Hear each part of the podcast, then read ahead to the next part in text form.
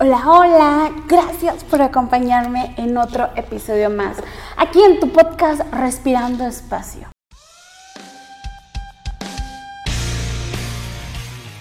Sé que he estado un poco ausente, pero es que realmente, pues estas fechas, estos días, em, todo el estrés que había venido mm, por la escuela, el trabajo, la academia, híjole, la verdad ha sido un poco complicado, pero me propongo, uno de mis propósitos para el siguiente año es ser un poco más recurrente, al menos no un podcast cada semana, sino cada dos semanas y tratar de organizarme. Híjole, yo sé, yo sé que sí, sí lo puedo lograr, sí lo puedo hacer, porque me encanta, me encanta hacer el podcast, me encanta hablar, me encanta.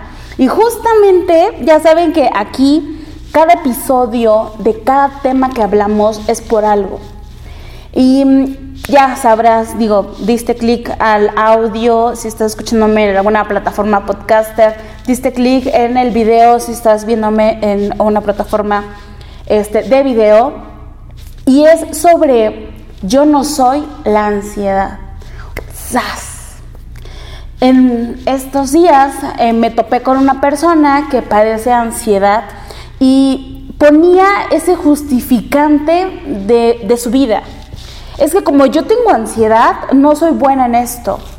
Es que como yo tengo ansiedad, em, no puedo hacer esto. Es que como yo tengo ansiedad, tienes que tenerme en paciencia en entregar esta información. Es que como yo tengo ansiedad y yo tengo ansiedad y yo tengo ansiedad. Y yo siempre he dicho, no podemos hablar de temas que no conocemos. Yo tengo trastorno de ansiedad y yo no soy la ansiedad. Yo no soy la ansiedad. La ansiedad no es la que rige mis decisiones, mi productividad, mi vida, mi tiempo, no. Y no tiene por qué ser así. No tenemos por qué llegar al victimismo, que ahí sí ya saben que aquí en el podcast, en mi vida, no existe el victimismo. Una cosa es por lo que pasamos, cómo nos sentimos, que sí, sufrir un ataque de ansiedad, realmente no se lo quieres dedicar a nadie, no se lo quieres este, desear a nadie, perdón, pero no eres la ansiedad, no por tener ansiedad, por así decirlo, ya tengas esa bandera de, oh, yo tengo ansiedad, no. Acuérdense que la ansiedad sí tiene cura y la ansiedad regresa Claro que sí, siempre y cuando no trabajamos en nosotros mismos. Una persona puede vivir toda su vida, toda su vida con ansiedad o incluso sin saber que tenía ansiedad si no va con un profesional de la salud, si no revisa realmente qué es lo que tiene y ya cuando el especialista de la salud te dice, llámese psicólogo, llámese psiquiatra, ¿sabes qué? Es que tienes trastorno de ansiedad que es una enfermedad que tiene pues algún tratamiento. Algunas personas tienen que ser automedicadas. ¿Por qué? Porque puede ser que hay un cablecito por ahí que no esté bien, pero pues ya, con tu medicamento vas a estar bien. Otras personas no. Y lo que tienes que hacer es pues revisarlo con tu psicólogo, en qué está generando la ansiedad, por qué te está dando ansiedad Justamente ahí es lo que tenemos que hacer, pero no quiere decir que, ay, tengo ansiedad y voy con mi bandera de la ansiedad. No, por favor, no, por favor. Y justamente como todos, como toda enfermedad, como todo movimiento, por así decirlo, em, está etiquetado por esta parte del victimismo, porque entra la parte del victimismo de tengo ansiedad y ya no puedo, ¿no? Tienen que tenerme paciencia porque tengo ansiedad. Yo no soy buena en la escuela porque tengo ansiedad. No, hay que organizarse, hay que ver realmente por qué no eres bueno. Y no quiere decir que porque tengas ansiedad, sufras trastorno de ansiedad, pues tengas tú mismo que etiquetarnos. Realmente desde ahí viene todo. ¿Has revisado cómo tú te hablas?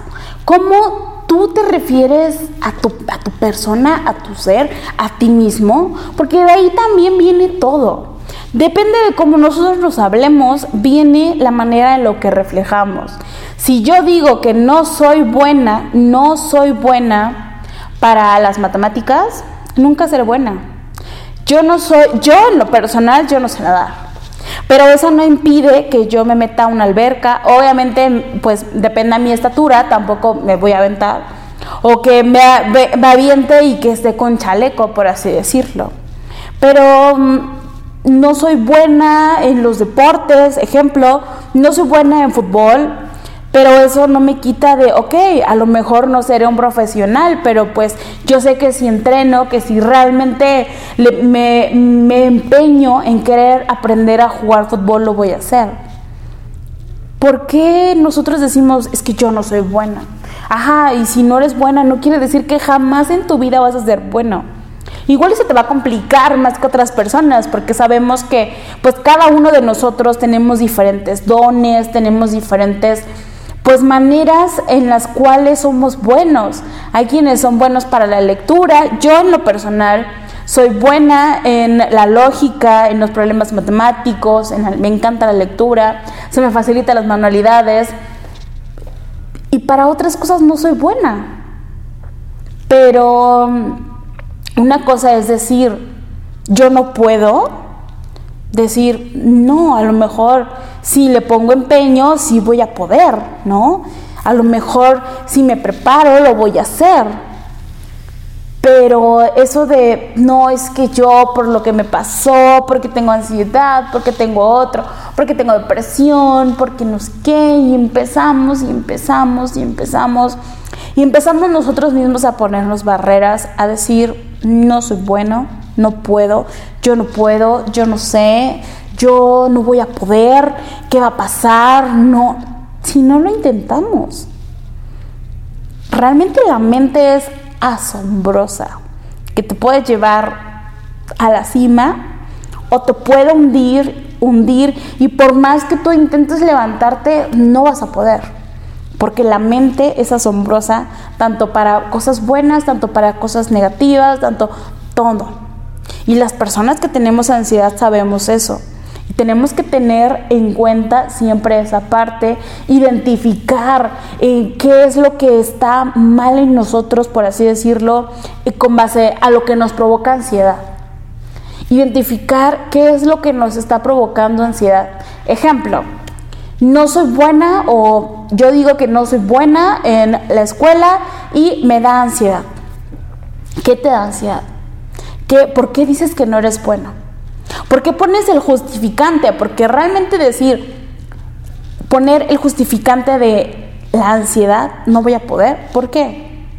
Porque te da miedo fracasar, porque tienes mucho peso de tus padres en tus calificaciones, porque quizás no es que Mm, ese problema de la ansiedad, sino tu concentración, sino que o puede ser que te estresas mucho, te presionas, te exiges demasiado, que realmente si fueras a unas clases de regularización o a que te pongan al mismo nivel de la otra persona, o que te acerques con un tutor, a que tomes asesorías, o a que simplemente no te conformes con lo que te da el profesor, sino que busques, busques en internet cursos, talleres, videos en YouTube, puedas de alguna manera pues mm, que te cueste un poquito más de trabajo, pero que realmente esté esa dedicación en ti, no es la ansiedad.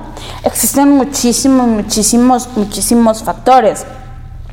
Apenas en la academia con Pablo hubo un reto de lectura donde una de las chicas me encantó, me encantó, me encantó la chica eh, expone que ella no es buena hablando y que ella es muy tímida y que sabes qué es que yo jamás, jamás en la vida me hubiera puesto mandar un video para o quizás escribirme en el reto de lectura que hicimos este año, pero aún así ella se puso como objetivo presentarse, participar. Y ella te enseña cómo estuvo pues practicando, se empezó a grabar, porque también esto de que pues estar hablando, no ves a la persona, pero ves la cámara y saber que tu video va a haber visto por muchas personas, sí es complicado, es complicado. Este, el desenvolvimiento, quitarte la timidez, pero ves cómo se empezó a preparar, cómo se empezó a pasar. Y ella dice, aparte, para meterle ese plus a ella, ese, ese, esa, ese plus ahí hay esa dificultad, lo grabó en público. Entonces no solamente era pues grabarse, hablar, sino que existieran personas en el exterior que la estuvieran viendo. Ahí sí, digo, mis respetos. Y justamente es lo que tenemos que hacer. Eres tímido, no, no te cuesta mucho trabajo hablar con las personas. ¿Qué haces? Enfrentártelo. Hacerlo. Poco a poco tomar acción. Si tú eres una persona que ya tienes ansiedad, y que, realmente esa parte de decir yo tengo ansiedad, híjole, no, no tenemos que decir eso. Porque la ansiedad no eres tú, sino que tienes, tienes algún síndrome, alguna parte de ansiedad. Yo te vengo a decir que la ansiedad no eres tú. Tú no eres la ansiedad. La ansiedad no es tu persona, no es, no es tu ser. Quizás tengas algunos rasgos de ansiedad, algunos trastornos, pero como aquí hablamos, la ansiedad tiene cura. La ansiedad sí tiene cura. Y que a todo mundo le puede dar ansiedad. ¿Por qué? Porque la ansiedad es un mecanismo de defensa que nuestro cuerpo utiliza cuando se siente en peligro. Que la ansiedad realmente no solamente es, pues, ay, sentir nervios y ya. No, sino ver por qué estás sintiendo esa sensación tu cuerpo. Créeme que todo tiene una razón de ser. Como saben, estoy estudiando psicología. Y cuando me tocó ver o estudiar a Sigmund Freud, leí algo que me gustó mucho, me gustó mucho y se me quedó, y es que nosotros somos una casa, somos una casa que es nuestro consciente, somos una casa donde está nuestra conciencia. Dentro del consciente, que es nuestra casa, pues en la casa hay habitaciones hay habitaciones, está la mesa, está la silla, están los cuartos. Eso es el subconsciente. Todo lo que está, lo que es información que está ahí cuando nosotros la queremos. Pero dentro de cada cuarto están los cajones. Están los cajones, están ese ropero que donde guardamos toda nuestra ropa, ese cajón donde metemos ahí cositas que queremos guardar. Está el sótano quizás, está debajo de la cama, que justamente ahí está el inconsciente. Y ahí en el inconsciente es donde muchas veces están todos esos motivos por los cuales a veces tenemos ciertas reacciones, porque es en el inconsciente donde llega nuestro ser, donde cuando tienes ansiedad, muchas veces están ahí en el inconsciente, donde guardamos, resguardamos, donde están esos secretos, ese pasado que muchas veces también nuestra mente por protegernos no los deja salir, por protegernos los tapa, los empieza a tapar para que nos para protegernos a nuestro ser. Amé esta filosofía del consciente, subconsciente e inconsciente, de cómo la podemos ver y cómo realmente está denotada en nuestro ser. Como siempre, yo te invito a que sigas trabajando en ti, a que no dejes que, entre comillas, la ansiedad se adueñe de ti. Y ante todo, que no le des poder, que no le des poder a la ansiedad para dirigir tu vida, que no te etiquetes. Sabes que en este podcast no queremos las etiquetas de ninguna manera.